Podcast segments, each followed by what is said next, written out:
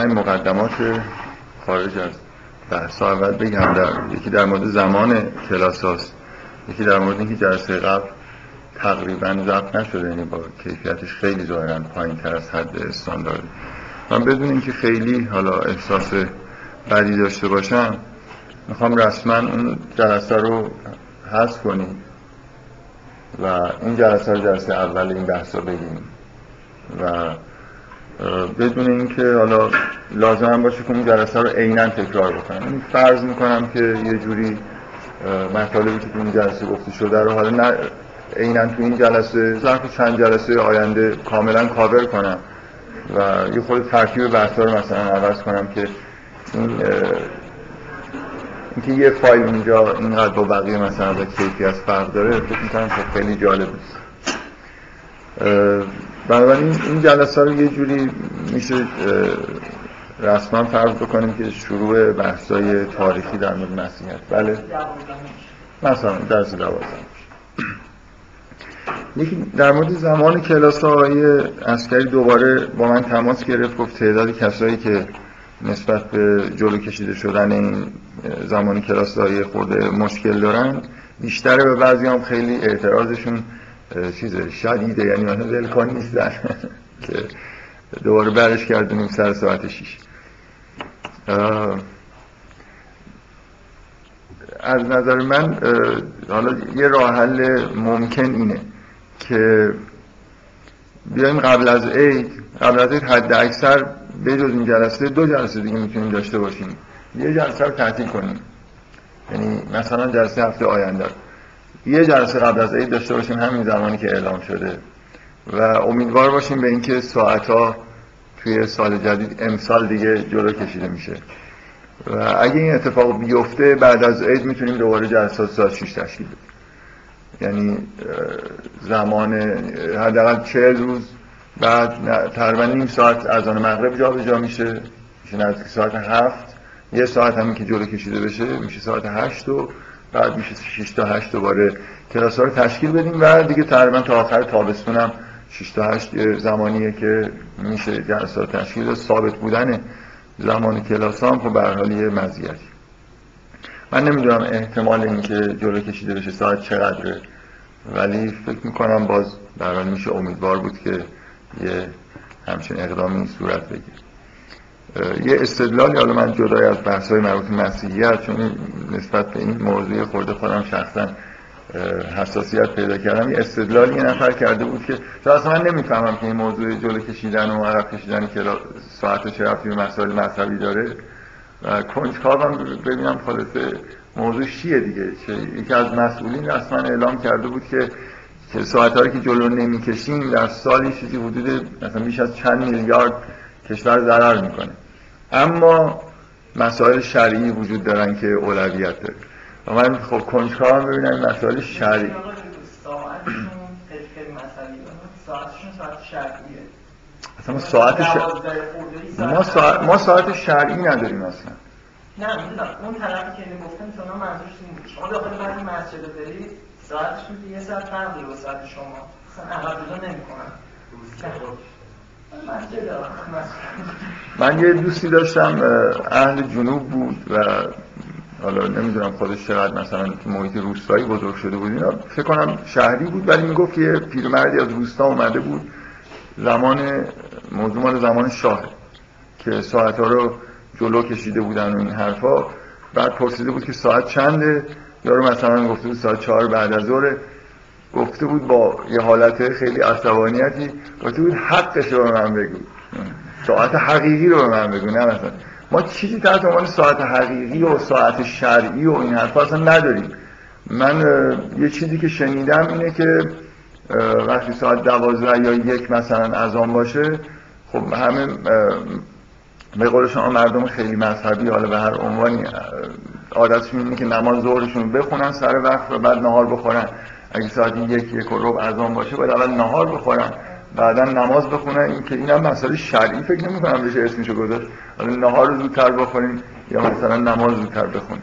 از اون ور من واقعا به نظر من خیلی جالبه که وقتی ساعت‌ها رو جلو نمی‌کشن فکر کنم به طور طبیعی در طول یه سال چند میلیون نفر نماز صبحشون قضا میشه و این مسئله کاملا مسئله شرعیه. یعنی من مثلا از شرعی بخوایم بررسی بکنیم شاید خوب باشه که در طول یه سال دو بار ساعت‌ها رو یه ساعت جلو بکشیم که مثلا نماز صبح همیشه ساعت شش خونده بشه. خیلی خوبه دیگه، مردم ساعت شش نماز صبحشون رو میخونن و پا میشن مثلا میرن سر کارشون. خیلی از شرعی خوبه. این فکر کنم خیلی مهم‌تر از اینه که نهار رو زودتر بخوریم یا نماز ظهر رو زودتر بخوریم. تازه چند میلیارد هم داریم ضرر مثلا اقتصادی میکنیم برای یه چیزی که حالا من برای کنجکاوم. هر کی استدلالی شنیده که اینجا مسئله شرعی چیه توی جلو عرب موافق و مخالف اومده بودن در هم قضیه. جدی میگی؟ چقدر جالب. خیلی جالب. مخالف این قضیه بود همین چیز هم استدلال شما را بود. خب نه من من من در مورد مخالفات موافقه چی میگم؟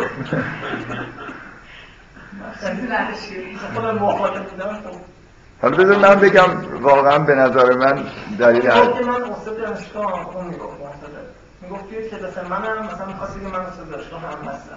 خب میگفت که تیکه مثلا منم تقریبا همه موافقن که یعنی مخالف اقتصاد ارزش. خب این که نشد دلیل چرا مخالفن. خب من نمیشه یادم افتادم چون طرفش مثلا خواست نشون بده که من مصدق دانشگاه هستم. حالا بذارید من بگم به نظرم جدا من میخوام بگم به نظرم موضوع اصلی چیه. زمان شاه وقتی این کار انجام دادن محافل مذهبی به شدت عکس‌العمل نشون دادن و اینو جزء اقدامات ضد دینی شاه به حساب آوردن بدون اینکه خیلی واقعا اون موقع من فکر کنم روحانیت یه موقع قبل از انقلاب اونقدر مثلا آگاهی به مسائل اقتصادی و این چیزا نداشت که این استدلال به نظرشون معقول برسه که این کار چقدر میتونه از نظر اقتصادی مفید باشه و یه جوری احساس میکردن که شاید وقتی شما نسبت به یه نظامی بدبین هستید هر کاری میکنه یه جوری شما موضع میگیرید دیگه. واقعا زمان شاه اینجوری بود. میگفتن طرح تنظیم خانواده که دو تا بچه مثلا کافیه یه توطئه کمونیستی یا اسرائیلیه که مثلا جمعیت کشورهای مسلمان کم بشه چون میترسن از اینکه جمعیت مسلمان‌ها زیاد بشه. این حرفا من فکر می‌کنم وقتی که حکومت به هر حال اسلامی شد خیلی آگاهی‌ها در واقع برای آدمایی که مسئولیت گرفتن به وجود اومد که نه اینکه دو تا بچه کافی همچین چندان هم توطئه مثلا امپریالیستی کمونیستی یا اسرائیلی نیست، یه فایده‌ای داره. یا از جمله این مسئله دیگه خیلی ساده‌تر مسئله دوره کشیدن ساعت‌ها. من احساسم اینه که اون یه چیز دیگه یه هسته خیلی سنتی که یه موقعی به شدت این حرفا رو زدن یه جور تعهدی احساس میکنن که هنوز هم حرفا رو بزنن. واقعا یعنی آدمایی که مثلا هنوز فکر میکنن بیشتر فشار از طرف یه عده‌ای که هنوز تو حوزه ها هستن مسئولیت نپذیرفتن این آگاهی‌های سیاسی اقتصادی بعد از انقلاب بهشون منتقل نشده یه جوری یه فشارهایی میارن که همچنان سر اون حرفی که مثل اینکه شما یه بار یه فتوایی داده باشی خب دیگه باید سر اون فتواتون مثلا یه جوری بمونه. من هیچ چیزی نمی‌بینم، یعنی دلیل معقولی واقعا نمی‌بینم که ربطی به شرع داشته باشه به غیر از این سابقه تاریخی که وجود داره. اگه من یه بار گفتم که این کار مثلا حرامه، این کار توطئه بر علیه اسلامه، نمیتونم بعد از سی سال به راحتی بگم که نه این اصلا توطئه بر علیه اسلام نیست. حالا خلاصه این یه مشکلی برای ما هم به وجود آورده. من امیدوارم که مردم ناهارشون رو قبل از نماز بخورن و از اون چیزی به اصطلاح فتواها حالا یا حرفایی که قبلا زدم زیاد اصرار نداشته باشن و این مشکل کلاس ما هم حل بشه. حالا نمیدونم واقعا من شنیدم که تو مجلس بازی حرفایی هست که مجبور کنن دولت رو که این کارو بکنه. امیدوارم که این کارو بکنن. حالا چقدر میشه از در قانون این کارو کرد یا نه. برای من هدفم اینه که یه جلسه قبل از عید داشته باشیم و امیدوار باشیم که بشه بعد از عید مثلا ساعت شش تا هشت جلسه رو بذاریم. اگر نه لااقل مثلا این وضعیت نباشه که ساعت مثلا چهار نیم شروع میکنیم و یه ساعت و نیم به زحمت ممکنه بتونیم جلسه رو ادامه بدیم. لااقل جلسه همون دو ساعت مثلا پنج تا هفت یا چیز شبیه میشه. خب حالا تا همین امروز من احساسم این بود که بیام دوباره اون حرفایی که زدم بگم یه خورده تکمیلش بکنم ولی اصلا حالا میخوام از یه جای دیگه شروع بکنم. آه یه چند تا موضوع دیگه هم بگم به عنوان مقدمه. یه اتفاق خیلی خوبی که من همیشه منتظرش بودم بیفته و تعجب میکردم که چرا این اتفاق نمیفته افتاد. همین امروز من یه ایمیل دریافت کردم از یه دانشجویی که خارج از کشور تحصیل میکنه و ظاهرا این جلسات مبانی مسیحیت خب ایشون گوش کرده و همون کاری که من همیشه تعجب می‌کردم که چرا ایشون نمی‌کنه رو ایشون کرده. یعنی ببین من خودم واقعا هر وقت یه چیزی رو دارم گوش میدم یا می‌بینم، حتی فیلم اگه جدی باشه برام بخوام مثلا با تمرکز خوبی این کارو انجام بدم، همیشه کاغذ قلم دستم هست یه یادداشتی برمی‌دارم، برای اینکه حواسم پرت نشدم وقتی که یه چیزی می‌نویسه خودش در واقع یه جور جدی‌تر میشه و تمرکز بیشتری پیدا می‌کنه. کلا من زیاد از طریق گوش و اینا عادت ندارم که مثلا سخنرانی گوش بدم، و اگرم بدم هم می‌نویسم برای اینکه تثبیت بشه، یه خورده تبدیل به نوشته بشه. یه کسی خلاصه این کار طبیعی رو انجام داده، یعنی ایشون جلسات در جلسه اول گوش کرده و یه یادداشتی در حد به قول خودشون یادداشتی که سر کلاس درس به طور کاملا پراکنده ویرایش نشده برداشته، حالا نمیدونم مستقیم تایپ کرده یا بعدم تایپ کرده و برای من فرستاد. برای من الان ما یه درفت خیلی خیلی مختصری از جلسات مبانی مسیحیت داریم. حالا من میتونستم اینو بفرستم برای کیو لیست که همه داشته باشن، ولی دارم اینجا مطرح میکنم برای اینکه خودمون چون اگه به نظر میسید که اینو ویراستاری بکنم و این حرفای خود مرتبش بکنم، یه چیزایی بهش اضافه بکنم، بعد با توجه به شناختی که از خودم دارم اینه که این کار رو خلاصه نمی کنم و بعدم جوری میمونه. دارم اینجا توی کلاس اینو مطرح میکنم که میخوام این کار رو بکنم که متعهد بشم که شما در جریان باشید که همین چیزی هست. و من به نظرم میاد خودم که اصولا ندارم جلسه ها رو گوش کنم، ولی میتونم یادداشتمو بذارم کنار این چیزایی که اونجا هست و اینجا نیست رو اضافه بکنم. ممکنه بعضی از چیزایی که تو یادداشتم هست رو تو کلاسم نگفته باشم، برای این متن خود یه جایش ممکنه مستقل از جلسه ها بشه، بعد میدم و فکر میکنم اون قسمت ویراستاریش اینا هم خب برای یه نفر داره میخونه همجوری ممکنه به طور طبیعی ویراستاریش بکنه و بعد از مثلا یکی دو ماه شاید این جلسات مبانی مسیحیت حداقل یه متن مختصری کنارش باشه. برای من همیشه این احساس دارم که الان اگه یه نفر بخواد کلا این جلسات رو گوش بده که بیش از صد جلسه شده، یه جوری یه چیزی وجود داره دیگه، یه مقاومتی وجود داره آدم. من خودم یه جلسه هم برام سخت گوش دادنش، چه برسه آدم بخواد بره یه جایی صد جلسه سخنرانی رو گوش بده. و واقعا هم یه مقدار این مشکل به وجود اومده تو این جلسات که جلسه ها همینجور به هم دیگه وابسته میشن و طبعا گوش کردن یه جلسه های سخنرانی از یه جایی به بعد ممکنه مشکل ایجاد بکنه. مثلا الان واقعا جلسات مبانی مسیحیت یه جوری به جلسات داستان آفرینش یه جایش وابسته شد که اگه کسی اونا رو کامل گوش نکرده باشه ممکنه اینجا اون برداشت مثلا کاملی که باید داشته باشه رو نتونه بکنه.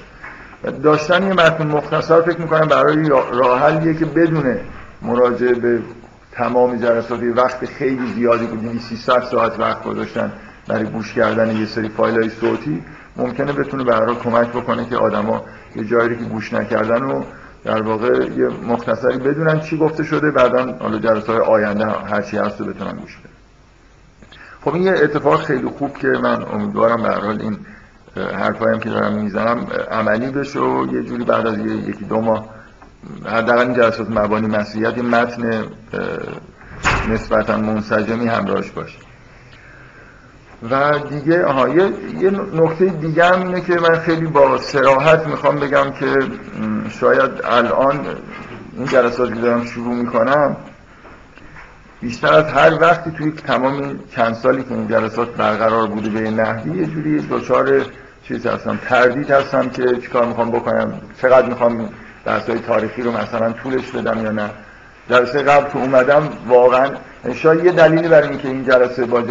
نمیخوام جلسه قبل رو تکرار بکنم اینه که جلسه قبل که اومدم صحبت کردم یه جوری واقعا تصمیم گرفته بودم که تا حد ممکن سریع بحثای تاریخی رو تموم بکنم، بنابراین خیلی چیزا رو حذف بکنم، مثلا یه چیز خیلی مختصری بگم و اون چیزایی که مونده و لازمه برای اگه یادتون باشه از جلسات قبل که دوره در واقع ده یازده جلسه اول که بحث‌های الهیات بیشتر بود اجباراً در واقع یه بحث‌های تاریخی پیش اومد که اینا رو گذاشتیم برای بعد. اینجوری نیست که این بحث‌ها اختیاری باشه. یکی مسئله مسلوب شدن از مسیح به عنوان یه مسئله تاریخی، یکی هم بحث‌های مربوط به مثلا صحت و سقم و میزان مثلا قدرت سندیت کتاب‌های کتاب مقدس مثلا چهار انجیل در مقابل انجیلای دیگه‌ای که پیدا شده و این حرفا یه چیزی بود که ضرورت داشت در موردش بحث بکنم. من هدفم این بود که یه جوری تا حد ممکن حواشی رو بزنم و مستقیما یه راهی رو پیدا بکنم که این دو سه تا مسئله‌ای که مونده رو حل بکنیم و این جلسات رو تموم بکنیم. و فکر می‌کنم از جلسه هفته قبل تا الان یه خورده باز نظرم تغییر کرده و فکر می‌کنم شاید بد نباشه که جلسات یه مقدار طول بدیم و یه مقدار بحث‌های مبنایی در مورد مثلا بررسی‌های تاریخی و این حرفا هم داشته باشیم. یه مقداری دلیلش واقعا برای من اینه که فکر می‌کنم مسائل تاریخی به هر حال برای هر آدمی که مثلا اعتقادات دینی داره یه جوری چیز هست، یعنی موضوع فکریش هست. مثلا فرض کنید شما حالا مسلمون باشید یا مسیحی، مسلمون هم که باشید در مورد تاریخ اسلام خلاصه یه جوری یه مشکلات تاریخی هست، مثلا در مورد سندیت بعضی از چیزا باید بحث بکنید، در مورد یه وقایعی که اتفاق افتاده آیا واقعا اتفاق افتادن نیفتادن. اینجوری نیست که یه نفری اعتقاداتی داشته باشه، حالا مخصوصا اعتقادات دینی، و بعد مجبور نباشه که به نوعی کتابای تاریخی بخونه یا اشکالاتی که از نظر مسائل تاریخی گرفته میشه رو در موردش فکر بکنه. بنابراین به دلیل کاربرد زیادی که بعضی از مباحث دارن یه مقدار احساسم این شده که بیاین مسائل مبنایی مربوط به بررسی‌های تاریخی رو هم یه اشاره‌ای بهشون بکنیم. حالا اینکه نهایتاً جلسات چقدر طول می‌کشه، من, من واقعیت این عجله عمدم برای تموم کردن جلسات این بود و هنوزم هست که یه مقداری احساس بدی دارم از اینکه اون جلسات اصلیمون به نوعی انگار تعطیل شده، یعنی اومدیم بحث مثل اینکه پرانتز باز کردیم، این پرانتز همینجور داره، مثل اینکه شما توی یه کتاب یه پرانتز باز بکنید که چهار صفحه مثلا طول بکشه، فکر می‌کنم زیاد جالب نیست. من خودم میل اگه وقت داشتم الان کاری که می‌کردم این بود اون جلسات دوباره تشکیل می‌دادیم و این جلسات رو هم ادامه میدیم، موازی هم دیگه، مستقل هستم. فکر می‌کنم این بحثا خیلی دیگه به اون بحثا مربوط نمی‌شد، ولی چون نمیتونم این کارو بکنم، حالا قراره که این متن رو هم تصحیح بکنم و هزار تا کار دیگه هم انجام بدم، فکر می‌کنم که حالا یه جوری خلاص این مشکل رو باید حل بکنیم. خیلی به این جلسات لطمه وارد نکنیم.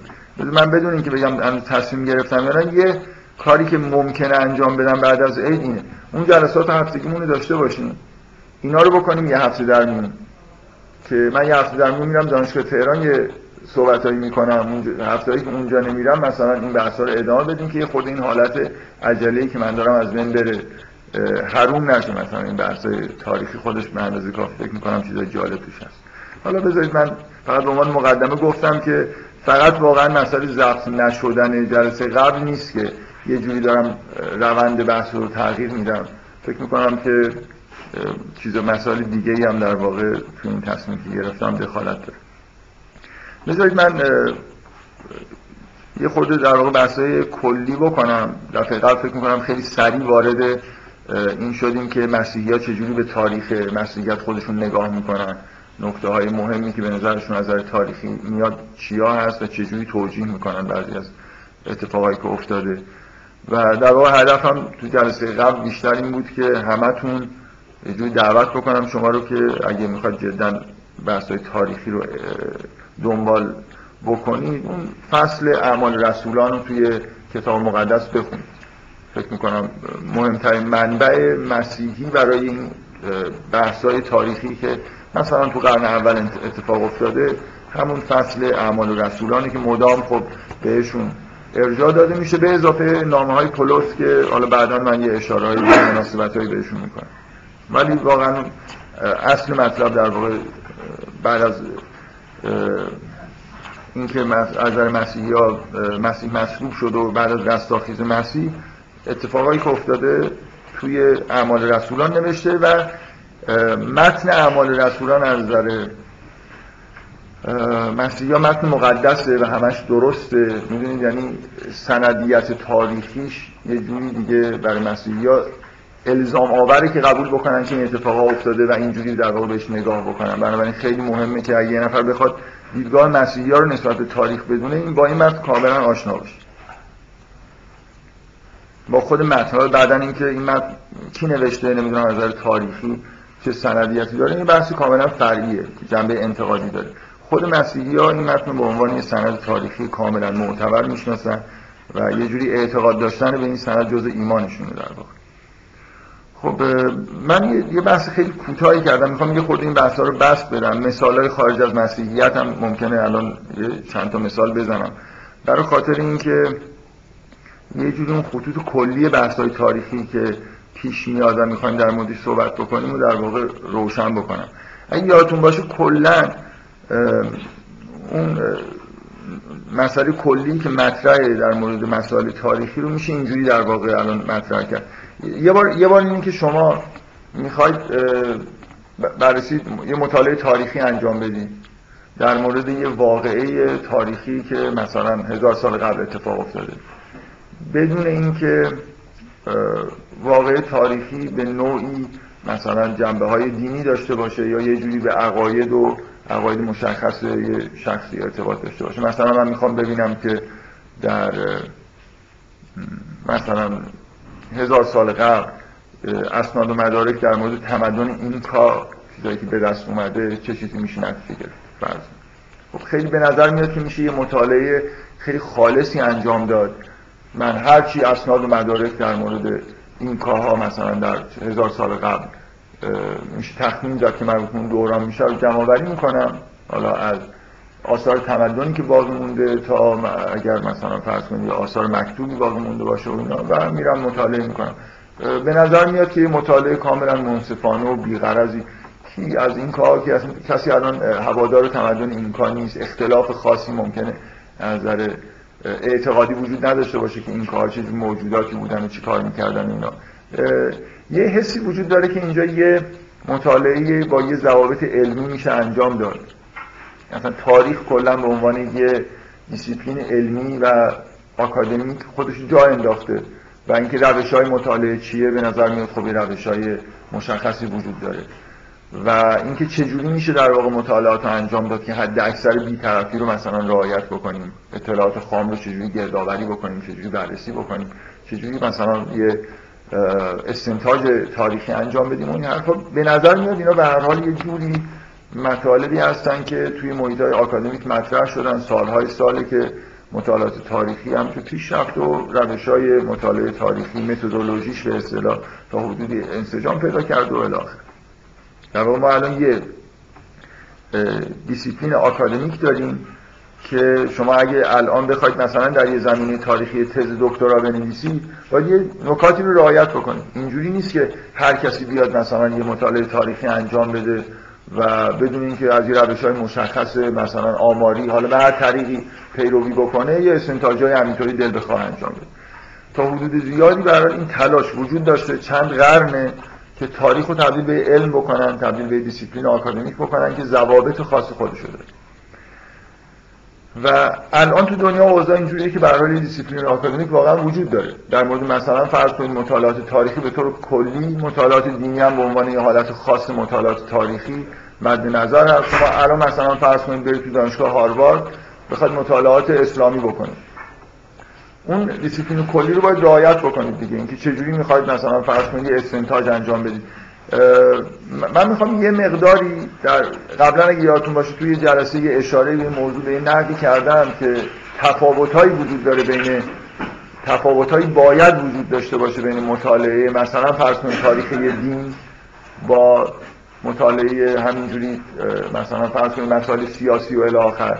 و سع... میخوام سعی بکنم الان توی ابتدای این جلسه یه مقداری این موضوع رو در واقع دستش بدم و میخوام سعی کنم بهتون نشون بدم که علی‌رغم ظاهر بی‌طرفانه‌ای که مطالعات آکادمیکی تاریخی در مورد مسائل ادیان مثلا مطالعات اسلامی مسیحی یا هر چیز دیگه وجود داره، به هیچ وجه این چیزی که تحت عنوان مطالعات تاریخی جا افتاده نمیتونه ادعای بی‌طرفی بکنه، نمیتونه ادعایی بکنه که داره واقعا یه جوری با ذهن کاملا خالی مثلا تاریخ رو مطالعه میکنه. مثلا همون جوری که شاید به نظر برسه که تاریخ این کار رو داریم مطالعه میکنه، به یه دلایلی مطالعات دینی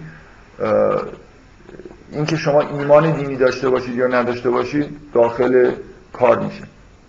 و من در واقع چیزی که میخوام بگم اینه که مطالعات آکادمیکی که انجام میشه بدون اینکه رسما چنین چیزی اعلام بشه بر اساس اینه که ایمان دینی وجود نداره. یعنی شما, شما به نظر ببین یه نفر میتونه بگه خب من مطالعات تاریخی یا مطالعات اسلامی مسیحی دارم انجام میدم و از ایمان مسیحی خودم استفاده نمی کنم، ولی اینجوری نیست که از الحاد دارم استفاده میکنم. یه ادعا میتونه این باشه که شما وقتی دارید مطالع... تاریخ مطالعه میکنید یا با مثلا ایمان دارید، از ایمانتون دارید استفاده میکنید به عنوان یه فرض، مثلا از اینکه مسیح پیامبر خدا بوده دارید استفاده میکنید، و طرف دومش اینه که برعکس ایمان ندارید و یه جور ملحدانه ای دارید مطالعه میکنید. دقت میکنید مد... کسایی که توی دیسیپلین آکادمیک مطالعات تاریخی هستن اینجوری نگاه نمیکنن، میگن ما از ایمان مثلا مسیحی استفاده نمیکنیم ولی مثلا از هیچ فرض دیگه‌ای هم استفاده نمیکنیم، داریم همینجوری مطالعات آزادی انجام میدیم. در واقع استفاده نکردن از ایمان معنیش این نیست که ما ملحد هستیم، معنیش اینه که ما مثلا فرض کنید از گزاره‌ها، از خود درستی گزاره‌های دینی اینا رو فرض نمیگیریم، مفروضاتمون در حد صفره، مثل اینکه خالی از ذهن داریم به تاریخ نگاه میکنیم. من میخوام سعی کنم نشون بدم که واقعا اینجوری نیست. یعنی عملا مطالعاتی که انجام میشه یه جوری مفروضات، اینجوری نیست که فرض‌های دینی رو کنار گذاشتن، انگار فرض‌های دیگه‌ای که غیر دینی هستن جانشین اینا میشن خود به خود. حالا من سعی میکنم چند تا مثال بزنم که فکر میکنم توی مطالعات تاریخی به طور طبیعی اینا پیش میاد و به نوعی نمیشه از این فرار کرد که خلاصه ما داریم با فرض مثلا درست بودن ادعای مسیح یا مسیحی یا مطالعه میکنیم یا در واقع فرضمون اینه که این ادعا غلطن.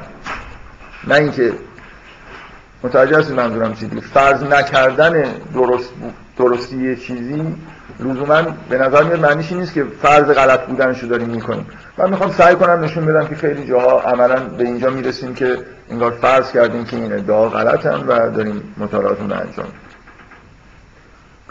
بذارید من برگردم به این که علاوه بر اون چیزایی که حالا جلسه قبل که نباید دیگه بهش اشاره بکنم چون قراره حذف بشه به طور کلی، اصلا جلسه قبل انگار وجود نداشته، بدون وارد شدن جزئیات یه جوری استدلال. الان شما از یه آدم مؤمن مسیحی بخواید در مورد تاریخ مسیحیت بپرسید و اینکه چرا اعتقاد داره به اینکه این مسیحیتی که الان تثبیت شده نزدیک به همون یا دقیقاً همون مسیحیتی که منظور از مسیح بوده، اون بدون وارد شدن به جزئیات اون کلیتی که تو ذهن یه آدم مؤمن مسیحی هست میخوام سعی کنم بیان بکنم و بعداً در مورد اینکه این شیوه نگاه کردن اصولاً از نظر آکادمیک پذیرفتنی هست یا نیست یه خورده در واقع بحث بکنیم و فکر میکنم مثال خوبی باشه از اینکه مطالعات آکادمیک خود به خود یه جهتگیری‌هایی پیدا میکنن. و بذارید الان از اینو, اینو یادآوری بکنم که کلا مطالعه تاریخی الان به نوعی از نظر ما اینه که ما یه چیزی تحت عنوان مسیحیت، من گاهی همینجوری بهش گفتم مسیحیت پرایم، مثلا یه چیزی الان وجود داره ادعا میشه این مسیحیته، یه دینی وجود داره ادعا میشه که این دین چیزیه که یه پیامبر بزرگی، حالا حالا شأن پیامبر بودنش ممکن از نظر خود مسیحی‌ها به نوعی یه چیزی بالاتر از پیامبر، مثلا تجسد خداوند در زمین بوده مسیح، اینکه خلاصه دینی تحت عنوان مسیحیت این مذهبی به وجود اومده و اون چیزی که الان به عنوان مسیحیت مطرح میشه، حالا مشترکاتش رو در نظر بگیریم، اسمش رو بذاریم مسیحیت پرایم و بررسی تاریخی به نوعی از نظر ما هدفمون اینه ببینیم این چقدر با با توجه از نظر تاریخی همون چیزیه که باید باشه. ممکنه ممکنه من ادعا بکنم که مسیحیت دینی بوده و خیلی تحریف شده و این چیزی که الان مثلا ما داریم اون مسیحیت اولیه نیست و سعی بکنم که اینو با اسناد تاریخی نشون بدم. قبلا من به این اشاره کردم که خیلی از آدمایی که به اصطلاح آکادمیسیانایی که مطالعات تاریخی در مورد مسیحیت میکنن اصولا شاید حتی جو غالب اینه که اصلا قبول ندارن که چیزی تحت عنوان مسیحیت وجود داشته. این غیر از اون ادعای وجود نداشتن مسیحه. مسیح میتونه وجود داشته باشه ولی پیام آوری دین جدید نباشه. یعنی خیلی از آدمایی که مطالعات تاریخی میکنن معتقدن که مسیح حالا ادعای نبوت پیامبری هرچی که داشته ادعایی اینو نداشته که دینی به غیر از دین موسی رو داره میاره، در واقع یه جوری تایید کننده همون دین بوده، مثل انواع و اقسام پیامبرانی که قطعا از نظر تاریخی ما میدونیم که بعد از حضرت موسی تا زمان حضرت مسیح تعداد زیادی در قوم بنی اسرائیل افرادی بودن که ادعای پیامبری کردن، هیچ کدومشون دین جدید نیاوردن. حضرت داوود دین جدیدی نداشت، حضرت سلیمان همینطور و الی آخر. این تعداد زیاد پیامبران بنی اسرائیل مبلغ دین حضرت موسی بودن. خب میشه فرض کرد که حضرت مسیح هم همینطوری بوده، فردی که اومد و مبلغ دین حضرت موسی بود. و اگه یادتون باشه یه بار اشاره کردم که خیلی‌ها معتقدن که اصلا واژه مسیحیت در انطاکی برای اولین بار به کار رفته، یعنی تا وقتی که مسیحیت در مسیح و پیروان مسیح در ناحیه اورشلیم و اطراف اورشلیم، یعنی تو ناحیه یهودی بودن، اصلا حرفی از این که دین جدید آورده شده و یه مثلا چیزی در مقابل یهودیت قرار گرفته وجود نداشت، تا اینکه این در مثلا مبلغین رفتن در انطاکیه و آسیای صغیر مثلا این جنبشی که به وجود اومده بود که شاید از نظر تاریخی بشه یه جوری احیای دین موسی بهش لقب داد، اونجا که شکل گرفت پیروانی پیدا کرد، کم کم این افراد اونقدر تمایز پیدا کردن نسبت به یهودی‌ها به دلایل تاریخی که خودشون رو مثلا یه ج... دین جدیدی در واقع معرفی کردن که اسمشو گذاشتن مسیحیت. خب بذارید من با فرض اینکه کاملا روشنه که وقتی داریم بررسی تاریخی میکنیم چیکار داریم میکنیم، یعنی نکته اساسی اینه که میخوایم ببینیم که این چیزی که الان تحت عنوان مسیحیت هست چقدر سندیت تاریخی داره، مثل اینکه کتاب مقدس چقدر سندیت داره، ادعاهای الهیاتی که انجام میشه به کجا برمیگردن، از کی شروع شدن. معمولا دیدید که توی بحث‌های آکادمیک اینجوریه دیگه، من میتونم یه اعتقاد رو مثلا اعتقاد به تثلیث رو مثلا دیگه من در موردش تز بنویسم، نه یه دونه تز یا کتاب، ده ها مقاله و کتاب وجود داره که در مورد ریشه تاریخی تثلیث بحث میکنه، اولین بار کی این واژه رو به کار برده، اولین بار کجا ثبت شده و الی آخر، که اصلا تثلیث آیا تو کتاب مقدس هست نیست. خب خیلی موضوع خوبیه برای یه تحقیق تاریخ.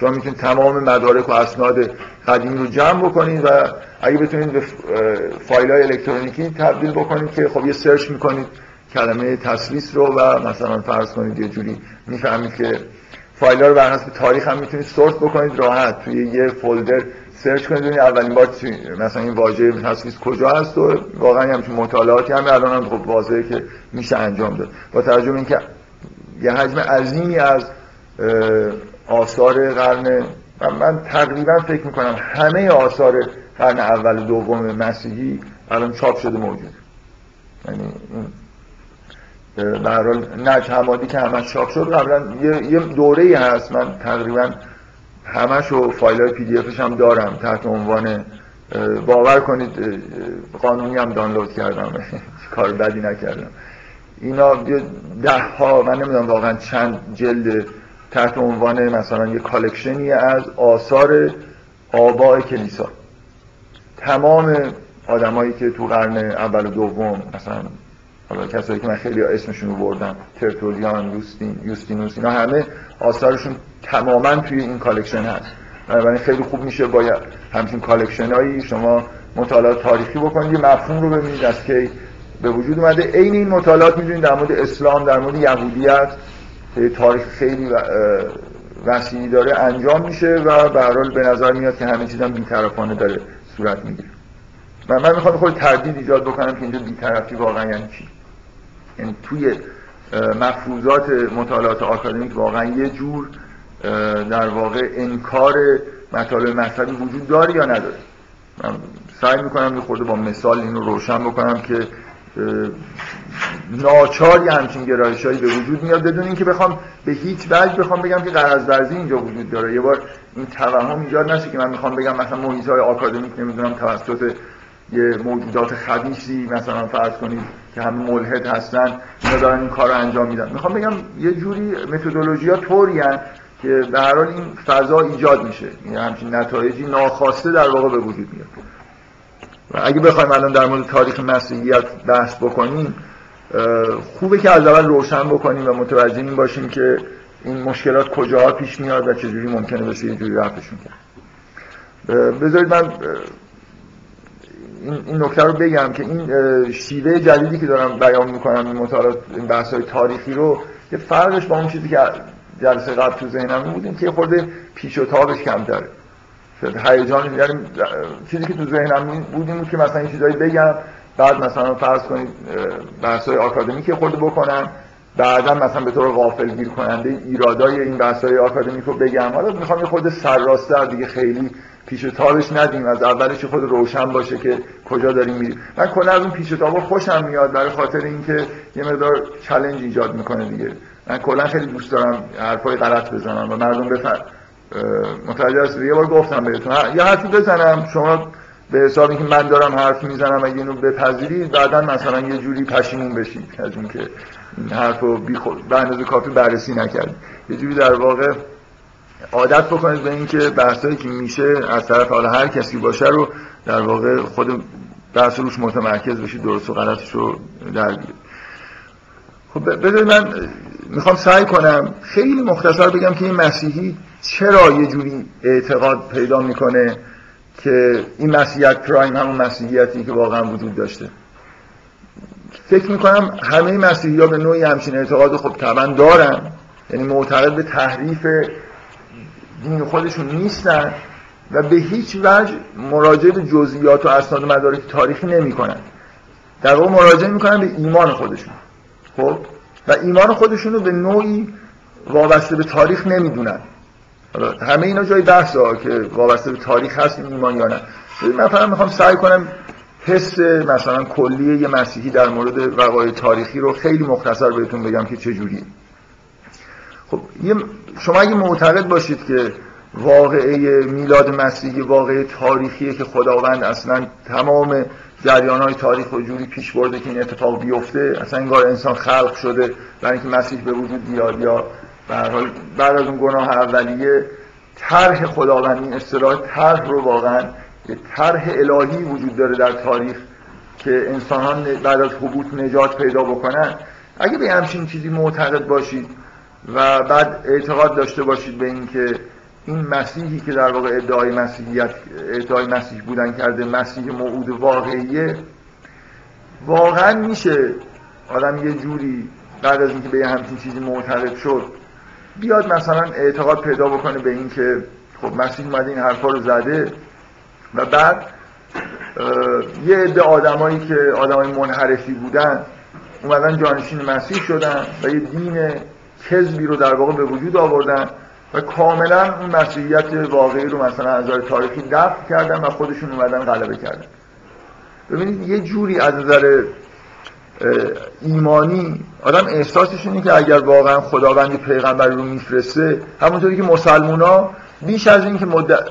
مسلمانایی که مؤمن هستن بیش از این که به م... مطالعات تاریخی متکی باشن یا اسناد تاریخی ارائه بکنن که چرا قرآن تحریف نشده، حسشون اینه که نمیشه خداوند این کتاب رو نازل کرده باشه، بعدن این تحریف شده باشه و خداوند هیچ کاری نکرده باشه، مثل اینکه یه جور نقض غرض اتفاق میفته اگر یه همچین اتفاق افتاده باشه. دقت میکنید ایمان ما در واقع به اسلامه که ما رو مطمئن میکنه که بیشتر اینه که مطمئن میکنه که قرآن تحریف نشده تا اینکه الان شما الان از مسلمونا بپرسید که قرآن تحریف شده یا نه، اگه گفتن نه بگید دلایل تاریخیشون چیه. واسه فکر میکنم چیزی بدونن از بتونن دلایل تاریخی ارائه بکنن. فکر میکنم بدونن قدیمی‌ترین نسخه‌های قرآن کجا پیدا شده، چه جوریه، چند سوره مثلا هست نیست. الان یه کتابی که از دوستان به من داد که مثلا فرض کنید در تبدیل خط کوفی نمیدونم به خط عربی متداول یه تغییراتی مثلا از نظر معنایی در قرآن به وجود اومده یا نه، اینکه این قرآن میشه به یه زبان دیگه‌ای مثلا خوند و یه نتایج دیگه‌ای گرفت. مردم مسلمان این چیزا رو نمیدونن. مسیحیان اصولا اهل مطالعه تاریخی نیستن.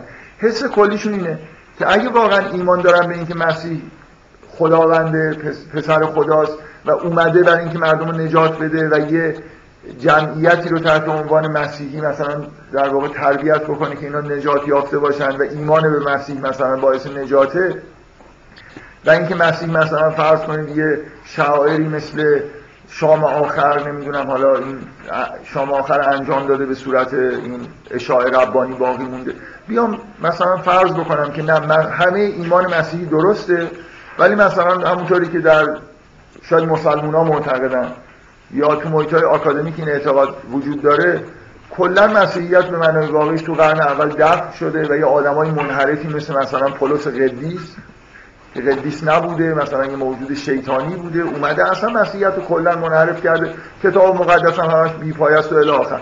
و تمام این مردمی که مثلا مسیحی بودن در طول این همه در طی دو هزار سال همشون آدمایی بودن در واقع ول معطل بودن، اصلا مسیحی حرفا رو نزد. میدونید حس این که مسیح واقعا یه پیغمبر به این بزرگیه یا حس این که خود خداست مانع از این میشه که به راحتی کسی تنبیه بده که تحریف‌های کلی اتفاق افتاده. متوجه هستید؟ مثلا مسیحی‌ها کاملا احساس می‌کنن خب یه همچین واقعه بزرگی روح ما ما بذارید من حالا یه لحظه از مسیحی‌ها فاصله بگیریم. ببین من با عنوان مسلمان میخوایم مطالعات تاریخی در مورد مسیحیت انجام بدیم. خلاصه آخرش هدفمون اینه که همونجوری که تو قسمت اول بحث این اتفاق به نوعی افتاد، سعی کنیم ببینیم که اگه مثلا مبنا رو بر قرآن و اعتقادات دینی خودمون بذاریم، چه چیزی در مورد الهیات مسیحی میتونیم بگیم، چه چیزی در مورد مسیح شناسی میتونیم بگیم، اینا رو بحث کردیم. چه چیزی میتونیم در مورد تاریخ مسیحیت بگیم؟ مثلا میتونیم ما معتقد باشیم به این که مسیحیت در قرن اول مثلا در ظرف پنجاه سال اول کلا منحرف شده. احتمالاً شاید بدونید که خیلی از مسلمان‌ها به طور کلی همچین اعتقاداتی دارن. این یه جوری با اینکه مسیح پیامبر بزرگی متناقض نیست، با این آیه قرآن متناقض نیست. من یه آیه قرآن بخونم صراحتاً، شما به عنوان کسی که به قرآن معتقد هستید میتونید اعتقاد داشته باشید به اینکه کلا مسیحیت از بین رفت در همون قرن اول. این آیه یعنی چی؟ آخرین آیه سوره صف میگه یا ایها الذین آمنوا کونوا انصار الله، یاران خدا باشید، کما قال عیسی ابن مریم، همونطور که عیسی ابن مریم گفت للحواریین للحواریین من انصاری الله، همونجوری که مسیح به حواریون گفت چه کسی یاران من به سوی خداست. قال الحواریون نحن انصار الله. یه جوری دعوت به اینه که مثل به نظر اینجوری میاد دیگه، دعوت به اینه که همونطوری که مسیح حواریون رو دعوت کرد و حواریون پاسخ مثبت دادن، شما هم انصار خدا باشید، یعنی ما هم ندا رو داریم به شما میدیم و شما هم جزء انصار خدا باشید. فآمنت طائفة من بنی اسرائیل، گروهی از بنی اسرائیل ایمان آوردن و کفرت طائفة و عده‌ای کافر شدن. فأیدنا الذین آمنوا علی عدوهم فأصبحوا ظاهرین. اونایی که ایمان آورده بودن و به اونایی که کافر شده بودن یاری کردیمشون و اینا پیروز شدن. اینا کیان؟ که از این اتفاق این اتفاق تاریخی که اینجا داره بهش اشاره میشه چیه؟ اگه مسیحیت مثلا در سال سی چهل که از اورشلیم وارد انطاکیه شد به کلی تحریف شد و مساهمه مسیحیان در واقع ول معطلان و این حرفا، اونایی که ای... اونایی که ایمان نیاوردن کیان؟ اونایی که ایمان آوردن کیان؟ این کسایی که یاری شدن و فاصلو ظاهرین و پیروز شدن. کیا پیروز شدن؟ ببینید کسی که ایمان مسیحی که به مسیحیت ایمان داره احساسش اینه که اونی که پیروز شده اونی که خدا یاریش کرده. واقعا من میخوام بگم این این محتوایی که تو این آیه هست مبنای اعتقاد مسیحیاست به اینکه این مسیحیتی که موجوده مسیحیت خوبیه. خداوند اونایی رو که اونایی رو که به ایمان میارن، اونایی که آدمای بهتری هستن رو یاری میکنه. این یه اعتقاد دینیه. بنابراین به طور طبیعی آدم ذهنش به این سمت میره که اونی که پیروز شده باید اونی باشه که درست میگفته. الان این آیه یه جورایی همینه داره میگه دیگه. خداوند اونایی رو که ایمان آورده بودن پیروز کرد. یه مسلمان باید بگه اینا کیا هستن؟ من شما وقت دارید مثلا تا چند جلسه دیگه به من بگید اینا کیا هستن که تو این آیه حرف از این میشه، کدوم گروه هستن؟ اگه اونایی که توی مصر بودن مثلا این کتابای نجع حمادی مربوط به اوناست، اونا مؤمنین واقعی بودن، کسایی بودن که انصار خدا بودن، خب اونا چرا پیرینا که نابود شدن همشون. یه حسی من میخوام بگم ایمان به این که مسیح پیامبر مثلا خداست و کلن یه تقدسی در رسالت مسیح وجود داشته که ما هم بهش معتقدیم، به اضافه این اعتقاد که خداوند اونایی که ایمان میارن و در واقع کمک میکنه و پیروز میشن، یه جوری مشکل ایجاد میکنه در مقابل این باور که ما به راحتی قبول بکنیم که خب مسیح اومد، یه عده‌ای بهش ایمان آوردن و اونایی که کافر بودن مثل مثلا فرض کنید طرفدارای پولس، اینا زدن اونایی رو که ایمان آورده بودن و نابود کردن و خودشون حاکم شدن و هیچی مسیحیت هم تحریف کردن و همه چیز از بین رفت. درسته؟ من متوجه هستم. منظورم که ایمان، شما در مورد ایمانه، من میخوام بگم اگه الان یه نفر مطالعات آکادمیک داره میکنه، اسناد و مدارکی پیدا میکنه و به نظرش میاد کتاب مقدس خیلی سسته از نظر سند و مدرک، وقایع تاریخی نشون میدن که اصلا بعضیا که خیلی دیگه تندروان که میگن اصلا مسیح وجود نداشته، یا اگر وجود داشته مثلا من یه چیزی اینجا میبینم که مقدارهای ترسناکه، اونم اینه که اون چیزایی که موقع ضبط کردم باید تکون بخوره، تکون نمیخوره.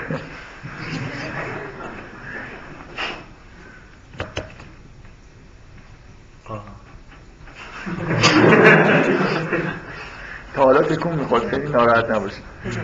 نمیدونم چند دقیقه است که این اتفاق افتاده.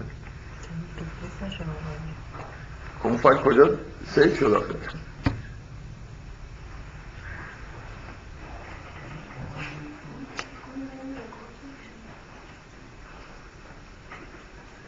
خب این اینو بذارید من نگاه کنم. نه اینم خاموشه. بله؟ خب مثلا یه جا چنین دست بزنیم باید نه این داره میکنه ضبط میکنه این داره ضبط میکنه بله. خب تا چه دقیقه ضبط کرد؟ حالا بگذاریم بعداً. بله چهل و چهار دقیقه. خب خوبه، این فکر میکنم که خیلی از بین نرفت.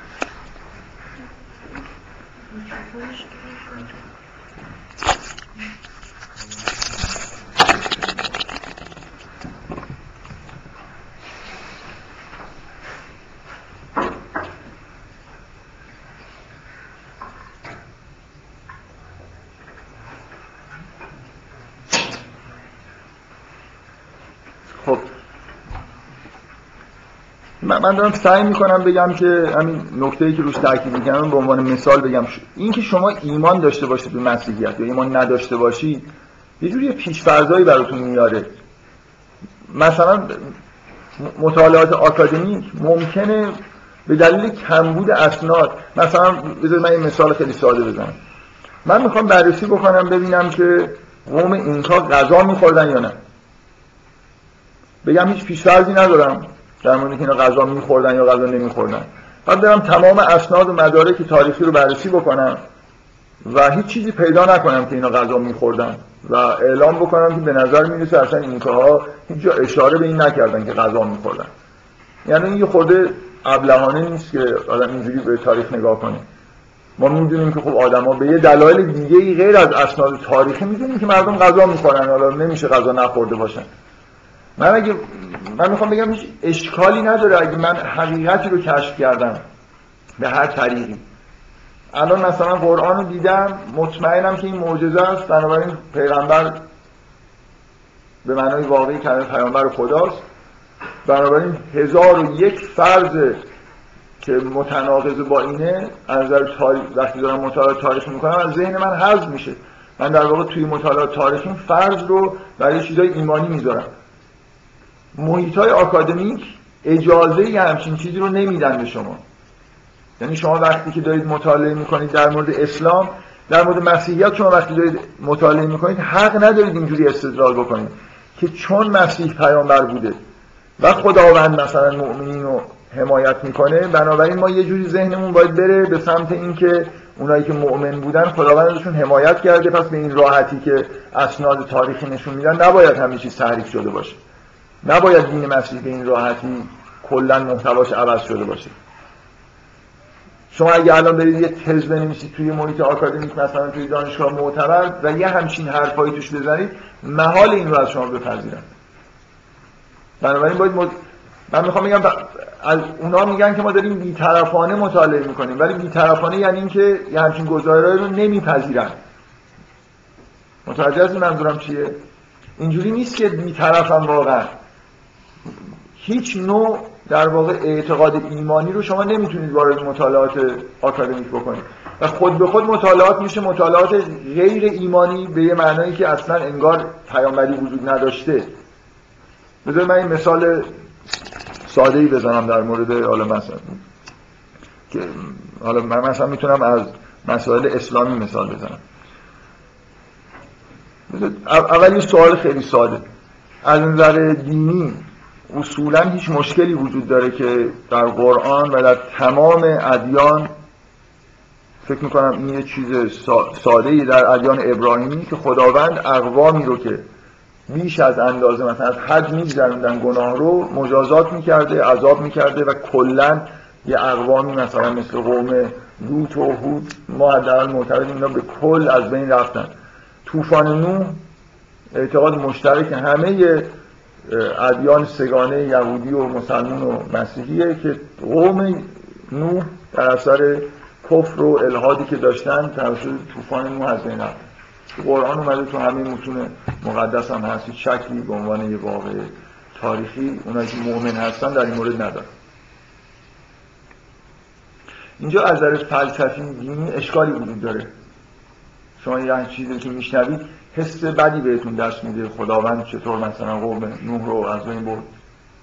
تو کنم اصلا سوالی پیش نمیاد دیگه. اگر اگر ایمان دینی درسته، خداوند اینا رو خلق کرده، خب تشخیص داده که اینا موجوداتی هستن از یه حدی گذشتن و بهتره که نابود بشن، مخلوقات خدا هستن و از بین رفتن. یهودی‌ها، مسیحی‌ها و مسلمان‌ها معتقدن که مخصوصا در یه دورانی بعد از مثلا دوران ظهور موسی بعضی از این اتفاقا به دست اقوام دیگه، یه قومی که خداوند می‌خواست اینا رو نابود بکنه. مثلا در قرآن شروع سوره اسراء شما اینو می‌خونید که در مورد بنی اسرائیل گفته میشه که مثلا ما دو بار شما طغیان کردید و ما مثلا فرض کنید یه مورد اینجوری بوده، قومی رو انگار خداوند مأمور کرده که اینا رو سرکوب بکنن. مثلا اشاره است به اسارت بابلی که یهودی‌ها گرفتار شدن.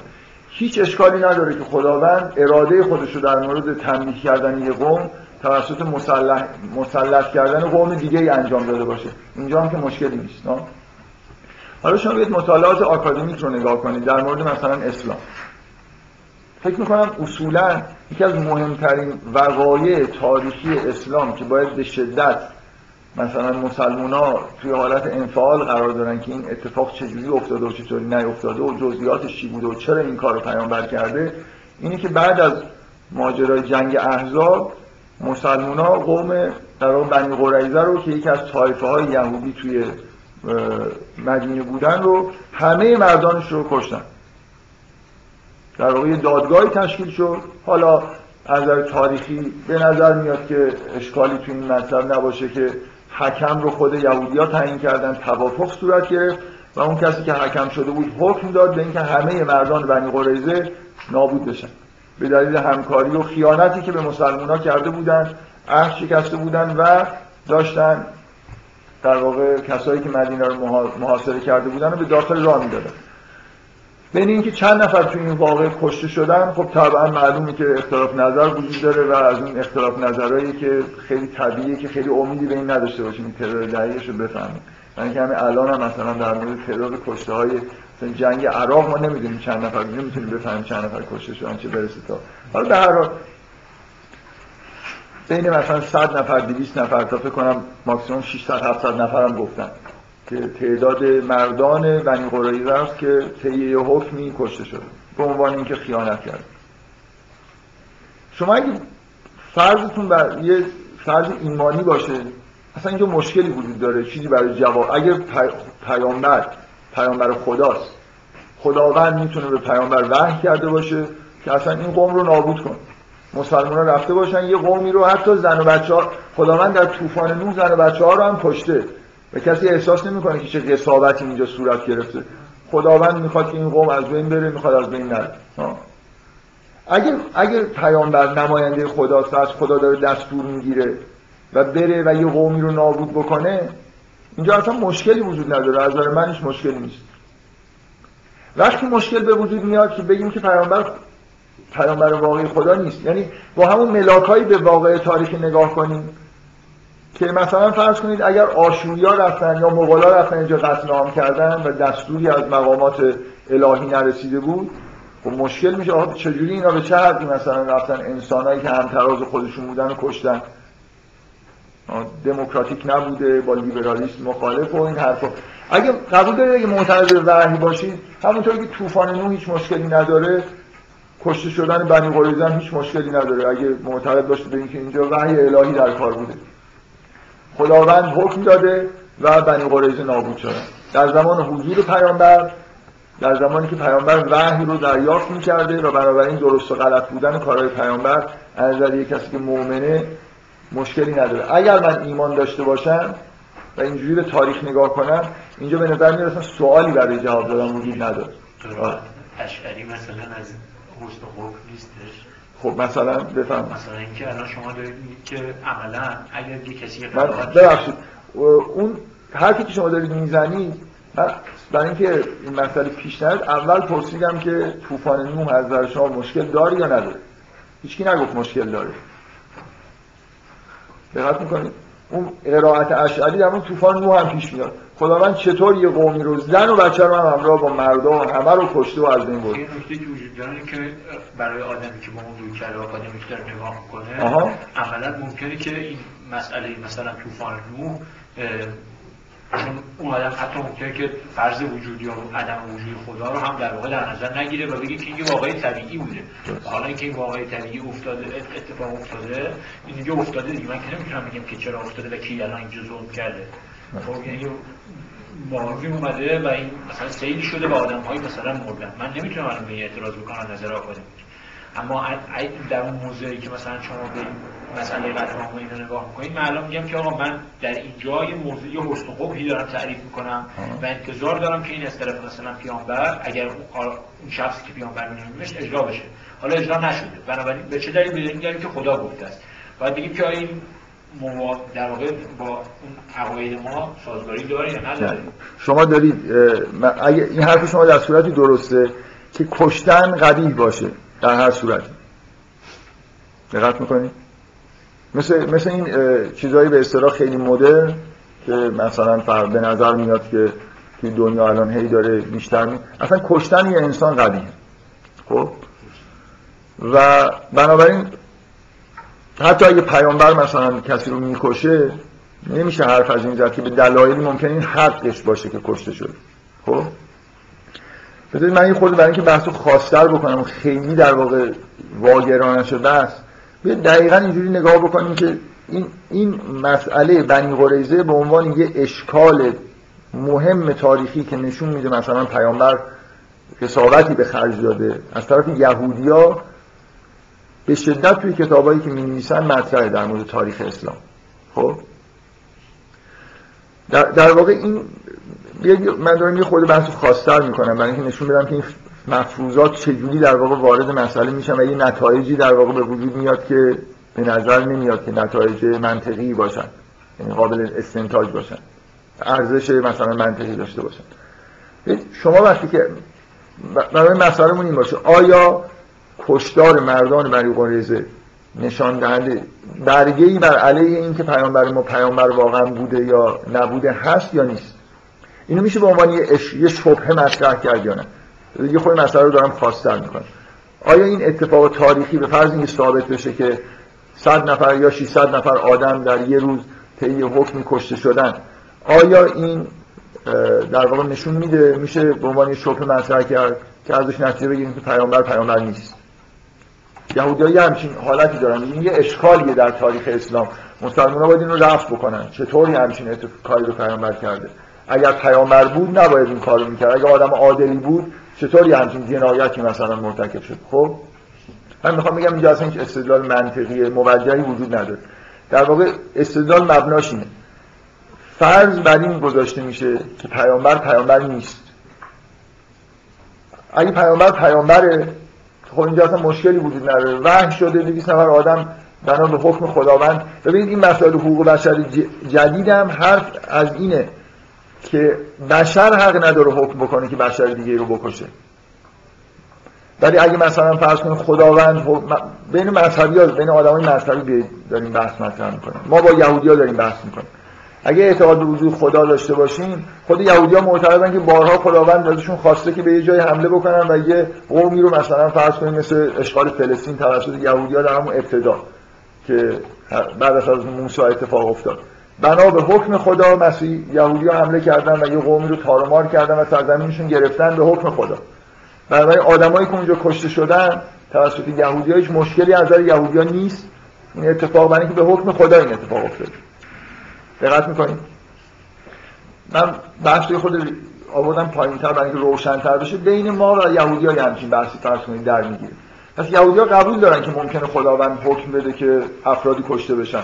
به دلیل اینکه مثلا کفر رو نمی‌دونم، الحاد رو از حد گذروندن یا خیانت کردن یا به هر دلیل دیگه، درسته؟ اگه پیامبر ما پیامبره واقعا که خب قطعا همه اتفاقایی که افتاده رو پیامبر تایید کرده، اینا وحی الهی بوده یا الهام الهی بوده به هر طریقی و مشکلی نیست اینجا. این مثل همون وقایعی که یهودی‌ها قبول دارن.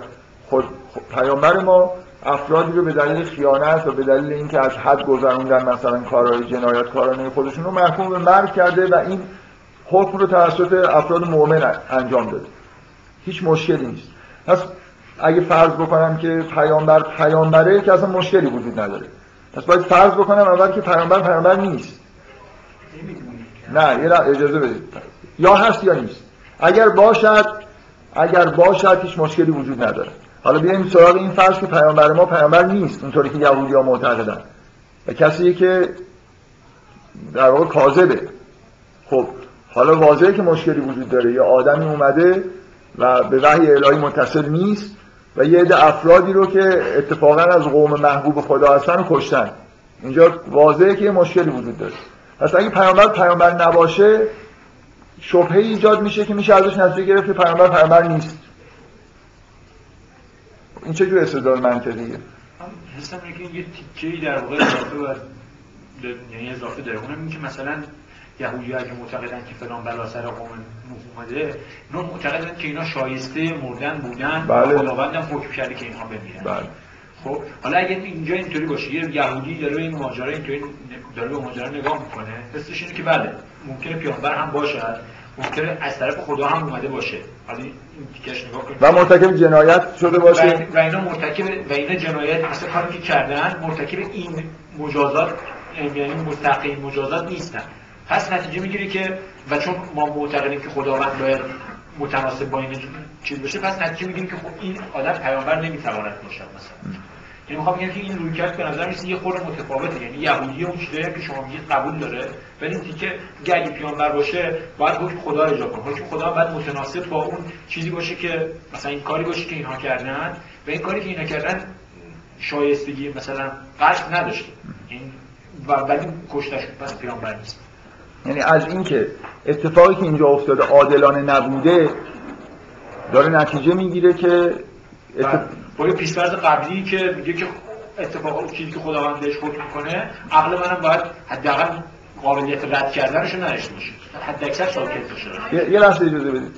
عین همین حرف رو قبول دارید که من میتونم در مورد قوم نوح هم به عنوان آدمی که اصلا معتقد به این ماجرا نیستم بزنم. اصولا هیچ قومی، یعنی داریم با یهودی‌ها فعلا بحث آوردیم پایین در با یهودی‌ها داریم بحث می‌کنیم، هیچ قومی زن و بچه‌های قوم نوح چه گناهی داشتن که مثلا نابود شدن؟ بنابراین اگر قوم نوح مثلا نابود شدن توسط خداوند، شما همچین اعتقادی دارید، اینجا اصلا هیچ عدالتی نبوده و مثلا فرض کنید یا چیزای دیگه‌ای بگیم در مورد اتفاقات تاریخی، جنگایی که یهودی‌ها معتقدن، یهودی‌ها در جنگی که مثلا در فلسطین کردن آدمایی رو کشتن که میشه همین حرفا رو در موردش زد. یعنی من بگم که اونجا عدالت نبوده و بنابراین در حالی که خیلی خیلی واضحه که تشخیص دادن این که در اون لحظه این عدالت بوده یا نبوده خیلی چیز مبهمیه. دقت می‌کنید؟ یعنی به غیر از اینکه یهودی‌ها یه جوری یه احساسی نسبت به خودشون دارن که ما شایسته کشته شدن نیستیم، چون قوم مثلا برگزیده خدا هستیم. و این در واقع باز فرض این که این پیامبر پیامبر واقعی نیست توش هست، نمیشه استنتاج کرد که اینجا اتفاقی که افتاده عادلانه است یا عادلانه نیست. می‌فهمید منظورم چیه؟ من میخوام بگم توی قضاوت در مورد اینکه این عدل بوده یا نبوده، توی قضاوت در مورد اینکه اینجا مثلا جنایتی صورت گرفته یا کار بدی صورت گرفته، فرض بر این که پیامبر پیامبر نیست، مثلا فرض کنید قوم یهود قوم خوبیه و این حرفا یه جوری وجود داره و اینکه امکان تاریخی امکان امکانی وجود داره. در نظر تاریخی برای یهودیان این مسئله مشکلی نیست که خداوند وقتی تشخیص میده که یه قومی، ببینید حرفایی که شما دارید میزنید، من در مورد قوم نوح مشکلی ندارم برای خاطر اینکه فکر میکنم که خداوند امکان نداره که ادارت و اجرا نکرده باشه.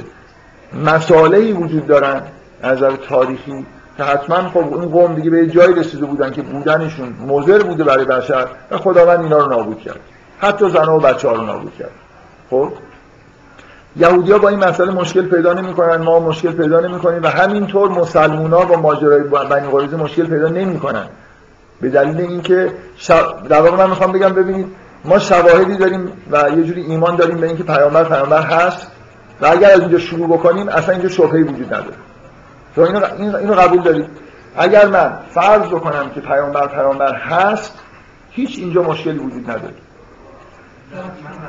خب بفرمایید بگید که چند تا مسئله داره که خب صحبت شما تا اینجا مقدار زیادی جدل با یهودی‌ها. آره. من در... دارم یه نمونه‌ای در واقع میگم از مفروضاتی که به نظر میاد وجود ندارن. یعنی مثلا شما, شما این حرفای مربوط به بنی قریظه رو به وضوح در یه مجموعه عظیمی از کارهای آکادمیک می‌بینید و که میاد مثلا فرض کنید ماجرای بنی قریظه رو ممکن شما بررسی بکنید و در مورد اینکه عادلانه بوده نبوده قضاوت بکنید و توی تمام بررسی خودتون فرضی در مورد اینکه پیامبر پیامبر هست یا نیست نمی‌کنید ظاهرا. ولی من می‌خوام بگم که اگر از اول اینجوری میشه بحث کرد، من به پیامبر بودن خدا، پیامبر بودن پیامبر خودمون اگر ایمان داشته باشم که اصلا اینجا هیچ مشکلی نیست، تمام اون حرفا وارد جزئیات شدن، اینکه نمیدونم چرا همه مردا رو کشتن، شاید یکی اینجوری بوده، شاید یکی اونجوری بوده، اینا منتفی میشه. این دقیقاً مثل حکم نابود کردن قوم نوح و هیچ مشکلی ایجاد نمیکنه. و اگر این فرض نکنم، یعنی در واقع دو حالت خارج نیست، یا پیامبر هست یا پیامبر نیست. اگر پیامبر نیست، حالا دارم طی استنتاجایی میخوام به این نتیجه برسم که پیامبر نیست. من خب موافق نیستم. بفهم. میگم که در واقع قوم من از اون جمله اصلا یه چیزی یادمه که خب شاید سند تنبیهات نداره که شما چیزی نمی‌کنید. اونم میگه مردم چهل سال بچه‌دار نشدن قبل طوفان. اصلا مهم نیست. ما بر... اصلا آخه بابا اون یه مثال خاصه، شما این همه به هر حال عذاب‌های دیگه چرا خودتون بچه‌ها رو کشت؟ خود یهودی‌ها فلسطینی‌ها رو مدارس محمدی یهودی‌ها که الان چیز نیستن، مقدار مقدار چیزی نیستن. من دارم درباره کارایی نیست حرف می‌زنم که فکر می‌کنیم یا خدا رسول داده یا خود خدا محترماً سرپرسته. من اصلا چیزی نمی‌دونم. ببخشید با هم با هم دیگه صحبت بذارید. ایشون ایشون صحبتشو نکرده، بذارید صحبتش تموم بشه. من رو همین قسمت جدل با یهودی ها رو اگه بذاریم کنار. خب پس بذارید این موضوع جدل با یهودی ها کسی مشکل داره؟ اگر یه یهودی بیاد در مورد ماجرای بنی قریظه ایرادی بگیره به اسلام، با فرض اینکه پیامبر پیامبر نیست، به نوعی به نظر میرسه از یه واقعه تاریخی که یه استدلالی که ظاهراً موجهی داره نتیجه میگیره که پیامبر پیامبر نیست. مثل اینکه با یه فرض ذهنی که خودش خیلی متوجهش نیست، اینکه مثلا واقعیت اینه، این شبهه از برای یهودی‌ها به این دلیل شبهه قدیم به نظر میاد که یه جوری حس پنهانیشون اینه که قوم یهود قوم برگزیده خداست و نمیتونن، مسلمان‌ها کار زشتی کردن که اینا رو کشتن و بعد چون کار زشتیه مثلا اون پیامبر نیست و این حرفا. بنابراین یه جوری از اول انگار فرض این که پیامبر ما پیامبر نیست رو فرض کردن و دارن به ماجرا نگاه میکنن. شما بفهمید در مورد این جدل اگه مشکلی هست بگید. خب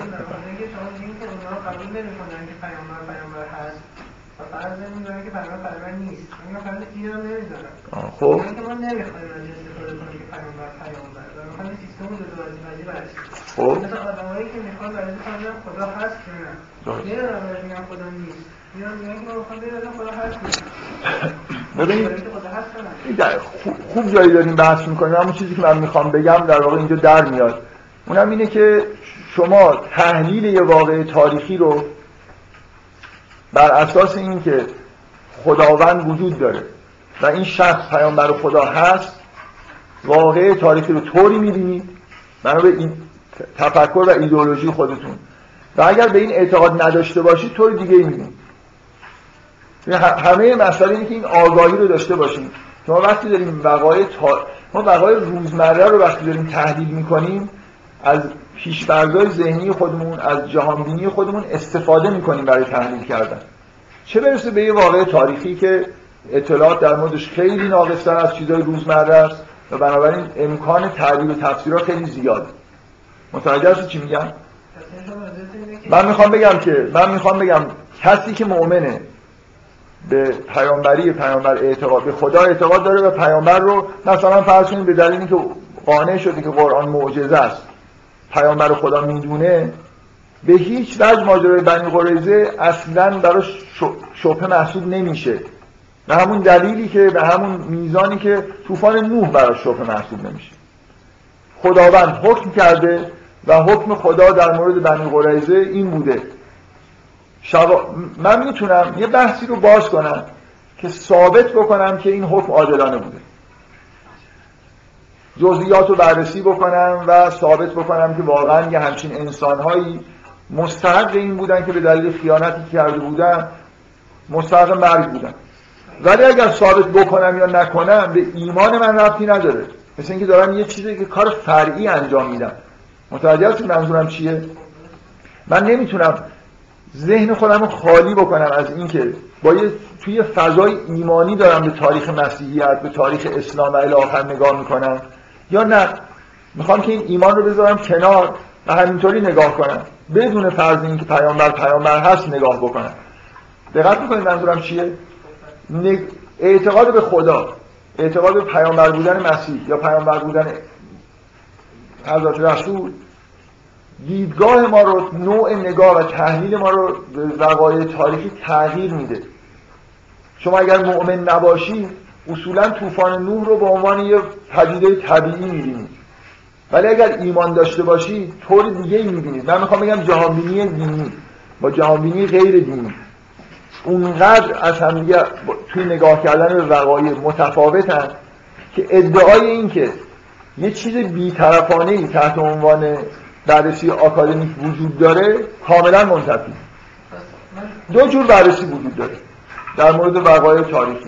بررسی‌های با فرض مثلا وجود خدا و پیامبران رو نمی‌دونم حقانیت پیامبران، بررسی‌های با فرض اینکه اینا درست نیست. دقت می‌کنید؟ نه فرض اینکه درست نیست. اینکه اینا نمی‌دونید درسته. همین مسئله است. مثلا اینکه بدون جهانبینی دینی یه سری از فایده‌های تاریخی نمیشه توضیح داد. بدون اگه جهانبینی دینی نداشته باشید شما در بررسی پدیده‌های تاریخی به نتایجی میرسید و اگه جهانبینی دینی داشته باشید به نتایج دیگه‌ای میرسید. بنابراین بررسی این که کدومی که از این نتایج درستن یا غلطن بیشتر از اینکه این مسئله آکادمیک تاریخی باشه مثل این مسئله فلسفیه. خلاصه شما جهانبینی دینی دارید یا ندارید؟ خب ما فکر می‌کنیم که دنیا بررسی آکادمیک دین اسلام از اینجا شروع کنن که ماجرای من پشت شدن این مسائل بگم. اصلا از شروع کنم که خب این دینه این اصول رو داره اینطوری بحث میکنن و بعد مثل خود علمای اسلامی ها اگه بخوام اینجا ثابت کنن فکر میکنم رانش اینه که چند پیش ثابت میکنم میگن اینا رو به خاطر اینکه اونا رو فعل میپذیریم اینا رو میپذیریم. خب اگه اونم که شما شما در بررسی آکادمیک حق ندارید حتی از یه جایی به بعد بحث ایمانی بکنید. حق ندارید. این این شیوه بررسی علما مثلا علمای اسلام در مورد تاریخ اسلام از نظر آکادمیک پذیرفته شده پذیرفته نیست. شما نمیتونید مثلا چند صفحه بنویسید بعد نتیجه بگیرید از این به بعد من با این احساس که پیامبر پیامبر اسلامه دارم بررسی میکنم و یه تز دکترای آکادمیک بنویسید بگید اسمشو بذارید جزو مثلا دکترای مطالعات اسلامی و تاریخی و این حرفا بگیرید. حق ندارید این کار بکنید. به یه معنایی باید بی‌طرف باشید. من میخوام بگم اون بی‌طرف بودن بی‌طرف بودن واقعی نیست. بذارید من یه مثال دیگه بزنم. یکی از تکراری ترین بحث‌های آکادمیک در بررسی‌های تاریخی ادیان، در تاریخ ادیان کشف کردن شباهت‌های بین ادیان. اینکه چطور شریعت چیزهای در شریعت یهود هست، در اسلام هم هست. یه چیزی در مثلا فرض کنید سنت‌های جاهلی بوده، در اسلام اومده. چیزایی در مسیحیت هست که در یهودیت نیست و الی آخر. بررسی شباهت‌ها و تفاوت‌های ادیان و توجیه‌های تاریخی که چجوری اینا به هم منتقل شدن. چطور در روز ایرانی‌ها می‌گرفتن، یهودی‌ها می‌گرفتن، مسلمان‌ها می‌گرفتن و الی آخر.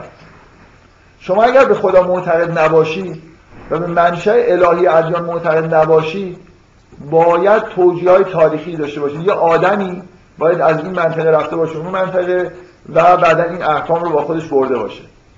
دقت می‌کنید؟ و واقعاً چون یه حجم زیادی از مطالعات تاریخی مربوط به ادیان اینه که این شباهت‌ها چجوری میشه از نظر تاریخی توجیه کرد. خب ولی اگه اعتقاد دینی داشته باشید و مطالعات ادیان می‌خواید انجام بدید، شباهت‌های تاریخی بین اسلام مثلا و یهودیت و مسیحیت و زرتشتی و این حرفا با توجه اینکه برای اینا منشأ الهی قائلی، احتیاج به توجیه تاریخی نداره که یکی از اونجا اومده باشه اینجا. در صورتی اون لازمه، اون مسافرت لازمه که شما قبول نکنید که اینا منشأ الهی دارن. شما توی مطالعات مثلا ادیان، مطالعات آکادمی کاملا می‌بینید که این احتیاج به توجیه داره، احتیاج به توجیه تاریخی داره. و کلی توان میگیره یه نفر اگر بشه کشف بکنه که چطور مثلا روزه‌ای که در یهودی‌ها بوده بعدا در فلان جا هم ظاهر شده، یا شباهتی بین روزه مثلا یهودی‌ها با فلان قوم، دین فلان قوم پیدا بکنه و بعد مثلا بگه که آره یه شواهد تاریخی بیاره که یه آدمایی کوچ کردن اومدن اینجا. متوجه هستید؟ اینجا یه فرض این که ریشه الهی مشترکی وجود نداره برای ادیان وجود داره که ارزش قائل میشن برای همچین مطالعاتی. از نظر من شباهت بین ادیان مثلا احتیاج به توجیه چندانی نداره. اینا اگه ادیان، اگه اسلام و مسیحیت و یهودیت ادیان الهی هستن، دیگه لازمه که از مسافرت کرده باشه. همون خدایی که اونجا اون احکامو داده، اینجا هم این احکام رو وحی کرده، بنابراین خب شباهتایی وجود داره. اتفاقا اختلافا بعدا مسئله میشه. چرا مثلا شریعت اسلام عین شریعت یهود نیست؟ اینو باید درست برعکس میشه ماجرا. اینکه شما چجوری نگاه دارید میکنید، از نظر اعتقادات دینی چه موضعی دارید، سوالایی که تو مطالعات تاریخی براتون مطرحه تغییر میکنه. من میخوام بگم توی جو آکادمیک مطالعات تاریخی و ادیان، نوع سوالا و نوع بررسی‌ها اوناییه که بدون منشأ مشترک به ادیان نگاه میکنن، بدون منشأ الهی به ادیان به طور کل نگاه میکنن.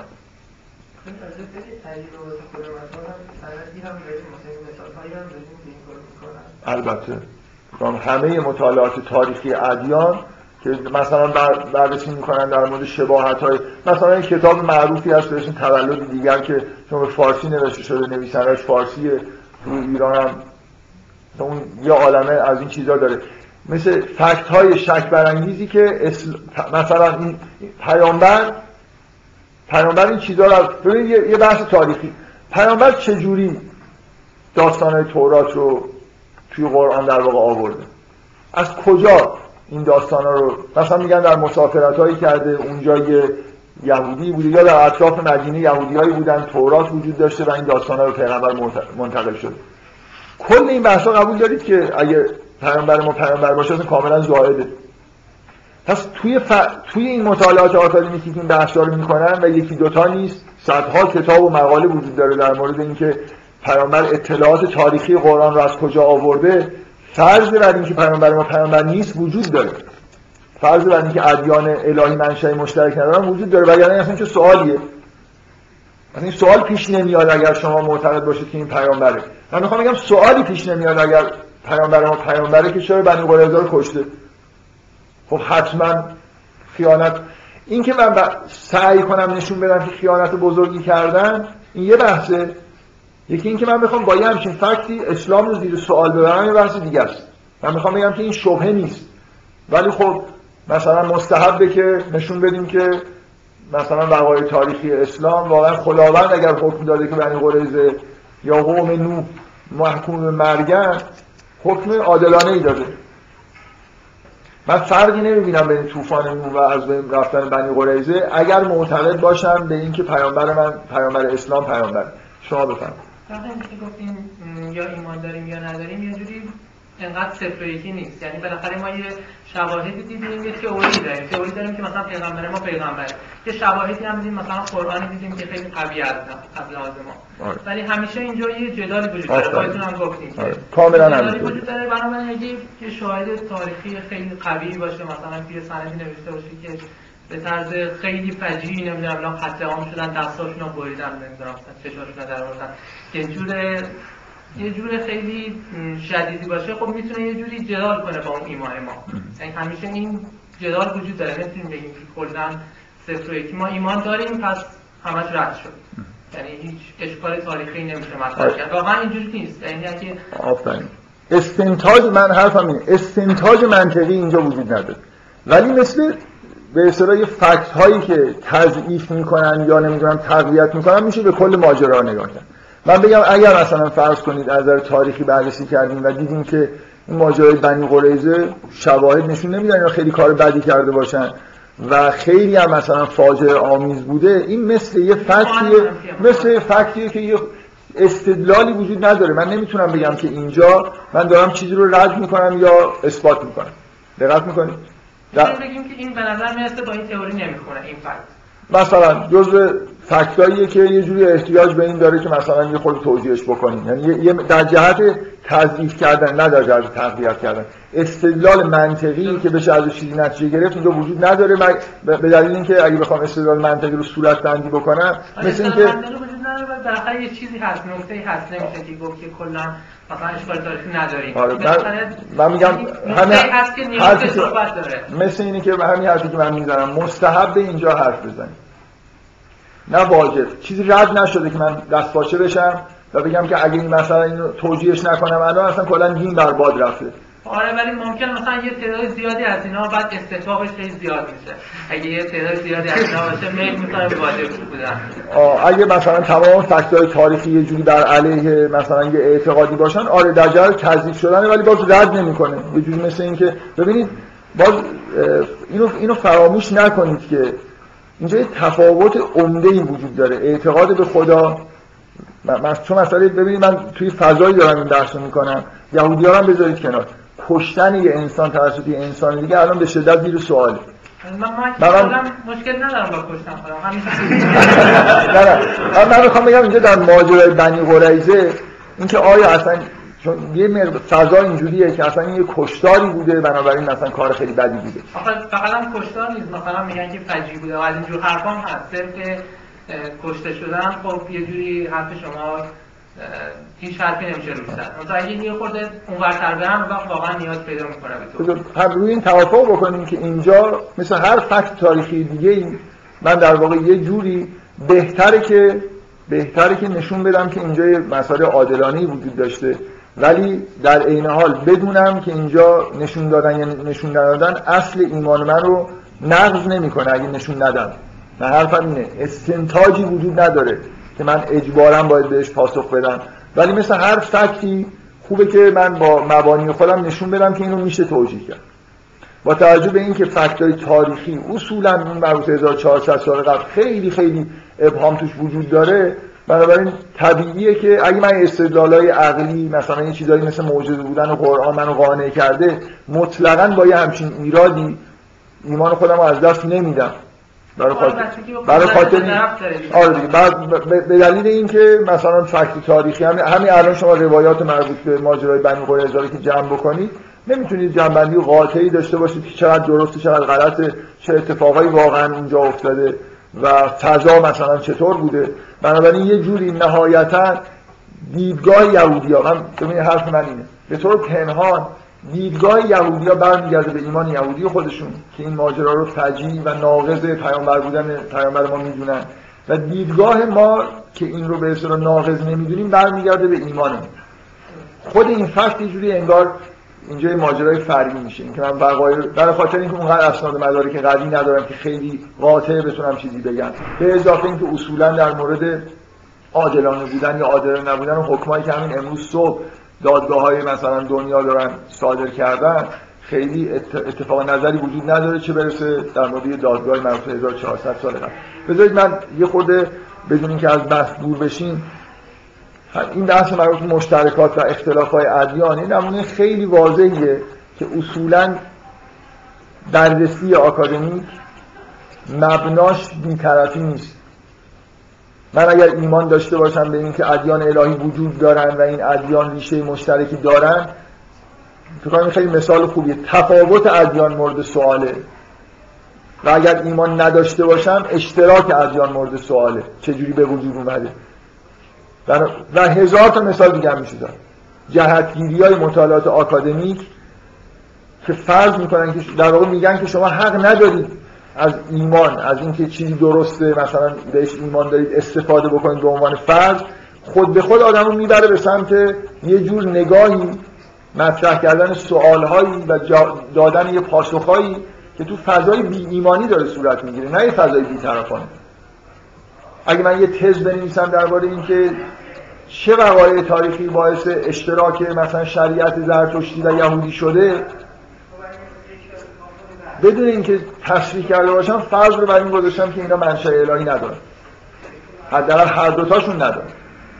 بنابراین دارم بررسی میکنم که چطور یه اینفورمیشنی از اینجا، مثل اینی که من یه گرافی برای انتقال اینفورمیشن دارم، تو یکیش فرض میکنم که یه مسیری برای به طور از بالا از طریق خداوند برای انتقال اینفورمیشن وجود داره، خیلی مسیر نزدیکیه، دقت میکنید؟ تو یکیش فرض میکنم که همچین مسیری وجود نداره، بعد باید برم ببینم این از اینجا و رفته اونجا، از اونجا اومده اینجا، مثلا چه مسیری ممکنه این اینفورمیشن رفت، شاید مثلا بررسی کردم هیچ مسیری پیدا نکردم و مثلا سردرگم موندم. فرض بر این که خدا وجود داره یا نه، ادیان منشأ مشترک دارن یا نه، سوالها و جوابها رو یه جوری تغییر میده. من میخوام بگم محیط آکادمیک میتونم ده تا مثال دیگه هم بزنم که سوال جوابایی که توش مطرحه و شیوه برخورد کردن متدولوژیش اینطوری نیست که بی‌طرفانه باشه، بر اساس یه جور در واقع قبول نکردن یه فرضاییه که فرضای ایمانی هستن. عین همین مسئله در مورد تاریخ مسیحیت به شدت وجود داره. من چیزی که باش حرفامو شروع کردم این که اگه شما ایمان داشته باشید به مسیح نمیتونید به این راحتی به دلیل کمبود اسناد مثلا تاریخی مربوط به اسناد مثلا انجیل بیاید به راحتی بگید خب ببینید الان اگه مسئله نسخه های دیوان حافظ باشه، اختلافایی بین نسخه ها باشه، من نمیتونم استدلال ایمانی بکنم، هیچ معنی نداره بگم آقا این نسخه به دلایلی من ایمان دارم که مثلا از اون نسخه بهتره. فقط و فقط چی رو نگاه میکنم؟ سندیات تاریخی، نسخه‌های قدیمی‌تر چه جوری ان، کدومشون در واقع یه جوری از نظر تاریخی موجه‌تر و الی آخر. من میخوام بگم نمیشه این کارو با انجیل کرد بدون اینکه متوجه این باشیم که یه چیزایی رو داریم میذاریم کنار، داریم احتمال احتمال اینکه اینجا من ببین من میخوام بذارم اینجوری بهتون بگم، یه بررسی آکادمیک بی‌طرفانه اینه که دو فصل داشته باشه، با فرض اینکه مسیح واقعا پیامبر خداست، ممکنه به این نتیجه برسیم که این چهار تا انجیل واقعا انجیل‌های اساسی هستن با یه استدلالایی که توش این که مسیح پیامبر خداست داره به عنوان گزاره درست دخالت میکنه، و یه فصل هم بذارم که مسیح پیامبر خدا نیست، بعد همین حرفایی رو بزنم که تو محیط آکادمیک زده میشه. اشتراک این دو تا میتونیم بگیم بی‌طرفانه بوده. خیلی خوبه، آفرین. من میگم تو محیط آکادمیک کار نمیکنه. همون فصل دوم فقط وجود داره و من میخوام سعی کنم که اینجوری برخورد بکنیم تو این جلسات، یعنی تابع صدها مثلا فرض کنید جزوه و کتاب و مقاله آکادمیک خیلی موجهی که در واقع نوشته شده نباشیم، همیشه اینو تو ذهنمون داشته باشیم که مسیحیان حق دارن که یه جور استدلالایی بکنن. اینا فصل اوله، فصل اینو بزنید فصل دوم، نگید که من قسمت اینکه مسیح پیامبر رو گذاشتم فصل اول مثلا یه جوری ترجیحش دادم. دو تا دو جور نگاه. من میخوام بگم اینکه پیامبر در فصل اینکه پیامبر اسلام پیامبر هست، مطالعات تاریخی ما در مورد حجم زیادیش به بنی قریظه مربوط نمیشه، ولی وقتی که نیست این مسئله ممکنه خیلی مسئله عمده‌ای باشه. خلاصه ایمان داشتن ایمان نداشتن به نوعی در مطالعات تاریخی میتونه حداقل دو تا فصل مختلف به وجود بیاره. در تو مطالعات آکادمیک حق ندارید ایمانی بحث بکنید. من یکی دو سوال بکنید و تمام کنیم جلسه. چند جمله میخوام بگم بعد شما لطفاً عادتتون رو بخشید. این که میتونم نگم. یه ترسی وجود داره اونم اینه که بعد این جلسه بریم کتابای تاریخ آتیش بزنیم. من کمیک دفاعی میکنم از این کتابای چند نفر همچین تمایلی درشون ایجاد شد. من جدی میگم. چند نفر از این حرفا به این نتیجه رسیدن که اصلا تاریخ کلاً هیچ مرجع چیز، ما در شروع یه بحث‌های تاریخی هستیم و داریم در مورد این بحث میکنیم که وقتی به مسائل دینی دارید نگاه میکنید، مثل نگاه کردن به مسئله مثلا فرض کنید دیوان شعر حافظ نیست، کتاب مقدس، چون یه چیزی در یه فرضی در موردش وجود داره که نمیتونید این احتمال رو نفی بکنید، لازمه که اون فرض رو هم تو مطالعاتتون بیارید. متوجه منظورم چیه؟ اگه اگه یه نفر یه آدمی بیاد ادعا بکنه به دلایلی که حافظ پیامبر بوده، اون وقت قبول کنید در مورد دیوان حافظ هم باید یه خورده دقت عمل بیشتری نشه، یه فرضایی رو در واقع بررسی بکنید. اگه یه جایی من یه بار دیگه هم این که مسئله رو مطرح کردم خیلی خلاصه گفتم، من بعداً بیشتر در موردش بحث می‌کنم. مثلا ببینید شما وقتی که دارید در مورد دین بحث می‌کنید، این عشق تعبد به معنای این که در یه لحظه اگه قانع شدید که قرآن کتاب خداست، همه گزاراش درسته، این یه عمل غیر منطقی نیست. اتفاقا این منطقیه. اگه غیر اگه مثلا شما قانع شدید، دلایلتون به اینجا شما رسوند که قرآن کتاب خداست و باز دوباره رفتید یکی یکی آیات رو بررسی کردید و شک کردید و گفت مثلا یکی به که قرآن کتاب خداست ولی من این آیه رو قبول ندارم، با اینکه میدونم که تعریفم نشده این همینجا هست، ولی من اینجوری مثلا بعضی از بله اینجوری آره اینجوری خوشم میاد بحث بکنم، میخوام بی‌طرف باشم، مثلا نمیخوام تع... نمیخوام تعبد بکنم، نمیخوام مثلا قبول کنم که همینجوری نماز صبح دو رکعته، با اینکه تو قرآن مثلا یا در روایات میدونم که پیغمبر اینو گفته، ولی من آدم متعبدی نیستم، من آدم خیلی منطقی. این نهایت بی منطقیه، یعنی اصلا منطق نیست. دقت میکنید؟ یعنی یه جوری به هر حال مسائل ایمانی قابلیت این که وارد بررسی‌های آکادمیک بشن دارن ولی وارد نمیشن. شما یه جمله گفتید، نه قرار بود چند تا جمله بگید. حالا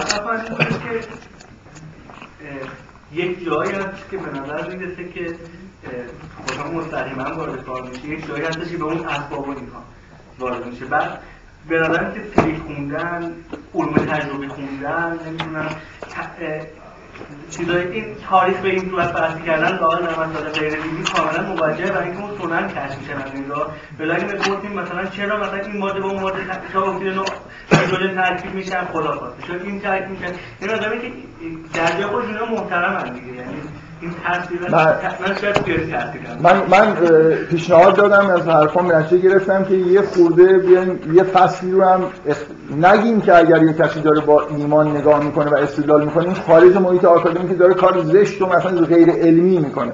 من میخوام بگم چون نه علم نه محیط آکادمی کسی این احتمال رو منتفی نکرده و نمیتونه بکنه، هر کسی که داره بحث تاریخی میکنه، من میتونم یک کتاب مستقلا بنویسم بگم اون فصل اول اون کتاب آکادمیکیه که حالا بعد فصل دومش یکی دیگه داره می‌نویسه. بررسی آکادمیک تاریخ مسیحیت با فرض این که مسیح پیامبر بوده، این از نظرش اشکالی نداره، ولی الان در محیط‌های آکادمیک این مقبول نیست. شما نمیتونید همچین بحثی بکنید مگر در دانشگاه وابسته کلیسا، اونجا اشکال نداره. در حوزه علمی قوم اشکال نداره شما بررسی‌های تاریخیتون رو اینجوری بنابرای، ولی تو هاروارد نمیتونید این کارو بکنید. یه جورایی به حال کتاب تعریف به درد مسیحیان میخوره دیگه، به هیچ وجه به درد همه میخوره. کسی که مسیحی نباشه مقدماتو نپذیرفته نمیتونه نتیجه بگیره. با مثل اینکه شما بگید من من تئوری دارم میدم، اگه مثلا فرض کنید فصل اول این کتاب خیلی همه چیز با هم دیگه جور در اومد و منطقی پیش رفت و فصل دوم کتاب همه چیز قر و قاطی شد، یعنی بدون فرض پیامبر بودن مسیح هیچ چیز تاریخی رو نتونستم توجیه بکنم، اون وقت این نه تنها بی‌معنی نیست، یه جوری به مثل یه شواهدی میمونه، شواهد تاریخی برای اینکه اون فرض اول درست. پس آدمای آکادمیک هم باید این فرض رو بخونن، شاید خیلی خوب یه چیزایی رو تونست توجیه بکنه. نه میتونم بگم ما نمیدونیم چه چیزایی بود. مثلا نفت کنن نمیتونن اثبات کنن. مثلا اینه اگه مقدمات رو نقد کنن در اون شکلی که ایشون گفتن مسائل تاریخی به هر حال میتونن بالله و علیه خود تضعیف کنن. من نمیگم که اثبات نمیشه مثلا با بررسی تاریخی با فرض مسیح پیامبر بودن مسیح پیامبر بودن مسیح رو ثابت کرد به طور آکادمیک. من اصلا این چیزی قبول ندارم. میشه از یه مجموعه فکتای مبهم تاریخی نه همچین چیز ایمانی رو ثابت کرد یا نفی کرد. مهم اینه که آیا موجه هست که من توی یه کتاب آکادمیک یه فصلی بذارم و اینو بررسی بکنم بگم آقا دو درصد احتمال داره مسیح پیامبر بوده، پس دو درصد کتاب خودم رو به این اختصاص میدم که اینجوری نگاه کنم و همه مسائل رنگش عوض میشه. من میخوام بگم این تو محیط‌های آکادمیک ظاهراً این طرف این گرایش وجود نداره، یعنی شما با فرضای ایمانی اصلا حق ندارید یه جوری مسائل پیش ببرید، در حالی که نگاه به مسائل تاریخی حتی نگاه به مسائل روزمره به طور منطقی میتونه تحت تاثیر ایدئولوژی شما باشه و جهانبینی شما باشه. بذارید دیگه تموم بکنیم دیگه. من این چیزی که شما گفتید که الان مثلا این کارو میکنه که تو هاروارد میذاره شاید تکسونومی نسبت به اون دوران هر چی هست من من من محکوم نکردم مثلا آدمای بد و من گفتم منظورم نیست این آدم مغرضی هست. یه سنت آکادمیک به وجود اومده در مطالعات تاریخی که ما مسائل دین با کتاب مقدس همون جوری برخورد میکنه با که با شاهنامه فردوسی. من میخوام بگم اینجا یه تفاوتی وجود داره. صرف احتمال این که یه چیز الهی وجود داشته باشه شباهت بین فرهنگ سومری با فرهنگ بابلی یه چیزه، شباهت بین دین زرتشت و دین یهود یه چیز دیگه است. اینجا یه مز... احتمال وجود یه مسیر الهی برای انتقال اینفورمیشن وجود داره. نه این صرف نظر کردن از این کار منطقی نیست که محیط آکادمیک بهش افتخار بکنن. همین حرفم اینه.